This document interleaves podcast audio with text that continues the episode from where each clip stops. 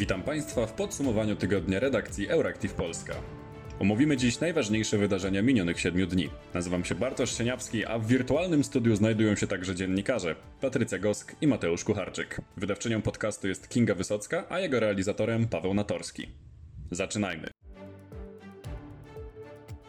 Po prawie dwóch latach oczekiwania grupa TVN uzyskała koncesję Krajowej Rady Radiofonii i Telewizji na nadawanie kanału TVN24. Stacja, będąca własnością amerykańskiego koncernu Discovery, w lutym 2020 roku złożyła do Rady wniosek o przedłużenie kończącej się koncesji. Od tamtej pory członkowie organu nie mogli podjąć decyzji w sprawie nadawania kanału informacyjnego, które jest największym nieprzychylnym władzy PiS medium w Polsce. Władze stacji coraz częściej poruszały kwestię powstrzymywania się regulatora krajowego od podjęcia ostatecznej decyzji. W sierpniu 2021, po powtórzonym głosowaniu głosowaniu Sejm uchwalił tzw. Tak Lex TVN, projekt nowelizacji ustawy o radiofonii i telewizji, który ograniczał możliwość emisji w Polsce stacji firm spoza Europy. Wywołało to falę protestów wspierających TVN24. Ostatecznie TVN udało się uzyskać awaryjnie koncesję holenderską, na podstawie której kontynuowałaby nadawanie stacji informacyjnej w Polsce.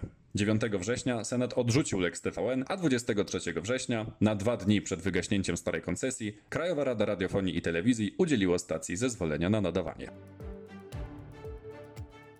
19 września na hiszpańskiej wyspie La Palma nastąpiła erupcja uśpionego od pół wieku wulkanu Cumbre Vieja. Wybuch poprzedzała wzmożona aktywność sejsmiczna, na podstawie której podjęto decyzję o prewencyjnej ewakuacji prawie 6 tysięcy osób żyjących w okolicy wulkanu, jak się okazało słuszną. Trwającej wciąż erupcji wulkanu póki co nikt nie zginął, ale są duże zniszczenia, w tym ponad 100 domów, kilka zerwanych dróg oraz uszkodzony budynek szkoły. Słup dymu wydobywający się z ujścia lawy nie jest na tyle intensywny, żeby wstrzymywać ruch lotniczy w okolicy, tak jak miało to miejsce na przykład w Europie po wybuchu islandzkiego wulkanu Eyjafjallajökull w 2010 roku. Natomiast dyrekcja marynarki handlowej na Teneryfie zakazała żeglugi w okolicy wyspy, argumentując to obawą o lawę wpadającą do oceanu, która wydziela w połączeniu z wodą kwaśne opary.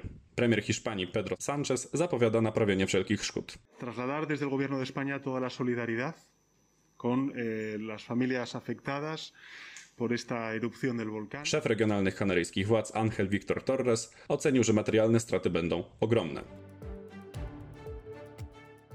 W marcu bieżącego roku czeski rząd podał Polskę do Trybunału Sprawiedliwości Unii Europejskiej, czego przyczyną był spór o polską kopalnię odkrywkową Turów, znajdującej się na granicy z naszym południowo-zachodnim sąsiadem. Zdaniem Czechów kopalnia ma negatywny wpływ na wody gruntowe po czeskiej stronie granicy. Ponadto strona polska miała się nie wywiązać z wydania Czechom pełnych informacji dotyczących pozwolenia na wydobycie węgla brunatnego. Praga domagała się wstrzymania wydobycia do czasu podjęcia decyzji przez Trybunał, do czego ten się przychylił.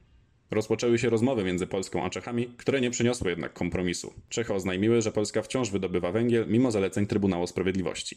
Ostatecznie 20 września Trybunał nakazał Polsce wypłatę Czechom pół miliona euro dziennie, chociaż ci domagali się rekompensaty w wysokości 5 milionów euro dziennie. Ta decyzja jest zupełnie błędna, jest absolutnie arbitralna, oparta o błędne przesłanki. 28 kwietnia 2021 roku minister klimatu Michał Kurtyka przedłużył termin obowiązywania obecnej koncesji na wydobycie węgla brunatnego i kopalin towarzyszących ze złoża Turów do 2044 roku.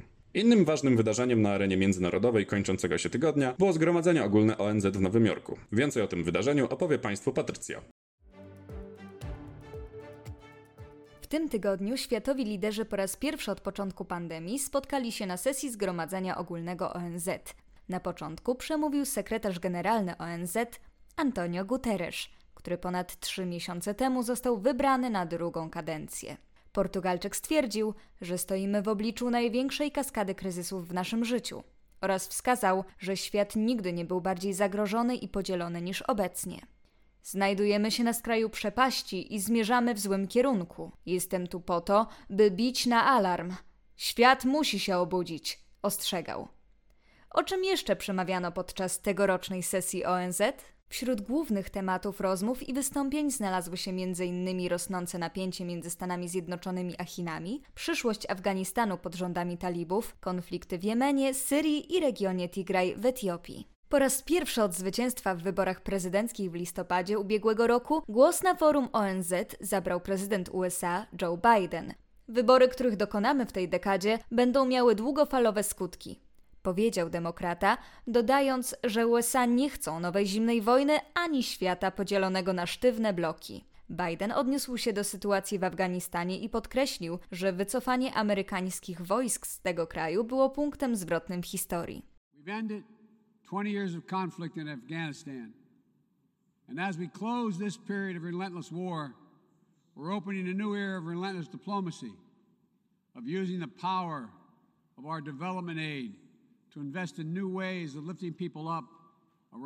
Zakończyliśmy dwudziestoletni konflikt w Afganistanie i po zamknięciu okresu nieustannych wojen otwieramy erę nieustającej dyplomacji, oznajmił. Prezydent Stanów Zjednoczonych poruszył również kwestie m.in. walki z terroryzmem i walki ze zmianami klimatu. Natomiast prezydent Chin Xi Jinping zapowiedział, że jego kraj zamierza zwiększyć ambicje w dziedzinie klimatu. W związku z tym nie będzie budować elektrowni węglowych za granicą, a warto przypomnieć, że Pekin to jeden z głównych dostawców finansów publicznych dla zagranicznych projektów węglowych. Ponadto Xi Jinping podkreślił, że Chiny mają pokojowe intencje w stosunkach międzynarodowych i nie mają zamiaru ani nikogo najeżdżać, ani zastraszać, ani starać się narzucać komukolwiek swojej hegemonii. Na forum ONZ przemawiał także polski prezydent Andrzej Duda. Mówił m.in. o skutkach pandemii koronawirusa, a także o sytuacji na granicy polsko-białoruskiej. Nie ustąpimy w tym kryzysie, bo nie zgadzamy się na instrumentalne traktowanie migrantów, na wykorzystywanie ich trudnego położenia do działań wymierzonych w bezpieczeństwo naszych granic, oświadczył prezydent Duda. Brytyjski premier Boris Johnson stwierdził tymczasem, że świat zbliża się do punktu krytycznego, jeśli chodzi o globalne ocieplenie. Nadszedł czas, aby ludzkość dorosła w sprawie zmian klimatu.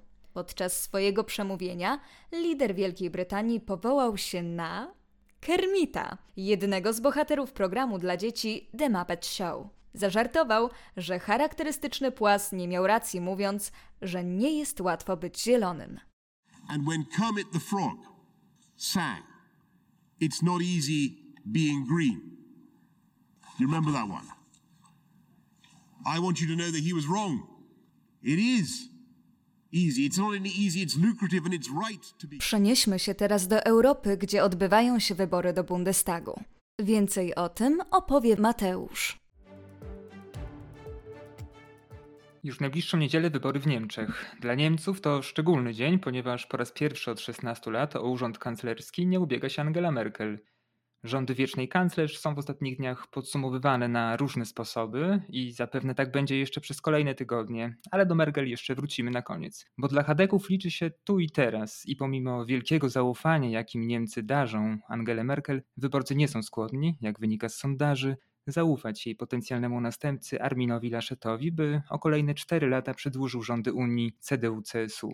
Bo na godziny przed dniem głosowania na czele badań opinii publicznej znajdują się niespodziewanie socjaldemokraci z SPD z 25% poparcia. To o trzy oczka więcej niż CDU i CSU. Według Instytutu Badań Społecznych Forsa partia Armina Lascheta w ciągu tygodnia odrobiła punkt procentowy. Z kolei Instytut INSA twierdzi, że CDU odrobiło 1,5 punktu, a do tego SPD punkt straciło. Zmiany są niewielkie, różnica między partiami również jest mała, a walka o każdy głos będzie trwała do ostatniej chwili. Nadal możliwe jest bowiem każde rozstrzygnięcie, włącznie z triumfem Hadeków, ponieważ badania sugerują, że o zwycięstwie wyborczym w niedzielę mogą zdecydować niezdecydowani. Jest ich nawet 40% z 60 milionów uprawnionych do głosowania. Jak twierdzi szef Instytutu Forsa, większość niezdecydowanych to właśnie dawni wyborcy CDU, którzy stracili ochotę na wybory, widząc jak nieporadnie Armin Laschet prowadzi kampanię wyborczą. I to właśnie ich próbuje odzyskać obecny lider CDU. Za Niemcami dziwna kampania wyborcza, w której brakuje fajerwerków, a zwycięzcą może okazać się nie najlepszy i mający najciekawsze pomysły na reformy, a ten, kto popełnił najmniej błędów. Bo siłą faworyzowanego przez sondaże obecnego ministra finansów Olafa Scholza nie jest spektakularna wizja, a mniej fałszywych kroków popełnianych na przestrzeni ostatnich tygodni. O dziwności niemieckich wyborów niech świadczy fakt, że na czele sondaży od maja do września bieżącego roku były trzy ugrupowania. Poza CDU, CSU i SPD także Zieloni, którzy obecnie mogą jednak liczyć tylko na około 17% poparcia.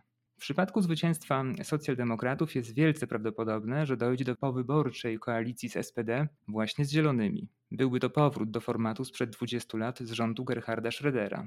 Z tą różnicą, że tym razem potencjalni koalicjanci będą musieli zaprosić do rządzenia kogoś trzeciego. I to pierwszy raz w historii. A to oznacza trudne powyborcze układanki, oznaczane w Niemczech kolorami nawiązującymi do politycznych barw ugrupowań. Niemcami może więc rządzić na przykład koalicja czerwono-czerwono-zielona.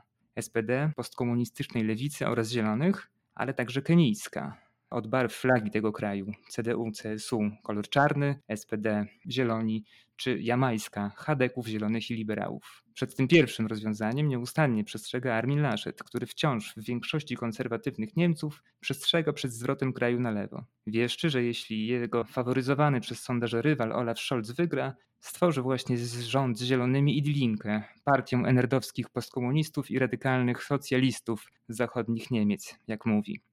Na winiszu do kampanii włączyła się Angela Merkel, która udziela wsparcia Laschetowi, by przekonać 67% respondentów, bowiem tyle osób wierzy, że następnym szefem rządu będzie Scholz właśnie, do zaufania liderowi Hadeków. Jeżeli nie wydarzy się nic niespodziewanego, to już ostatnie aktywności Merkel w niemieckiej polityce, bo wprawdzie pozostanie na stanowisku do czasu sformowania nowego rządu, ale już w lipcu w trakcie wizyty w Waszyngtonie zapowiedziała, że po odejściu ze stanowiska chce zrobić sobie długą przerwę. Z decyzji tej z pewnością nie będą zadowoleni Europejczycy, którzy w niedawnym sondażu Europejskiej Rady Spraw Zagranicznych zadeklarowali chęć, by kanclerz Niemiec pozostała w europejskiej polityce i została, cytuję, prezydentem Europy. To świadczy o ogromnym zaufaniu do Merkel na starym kontynencie. Pierwsze sondażowe wyniki w niedzielę już po 18. To już wszystko w dzisiejszym wydaniu podsumowania tygodnia Euractiv Polska. Dziękujemy za spotkanie i w imieniu całej redakcji życzę Państwu udanego weekendu. Do usłyszenia za tydzień.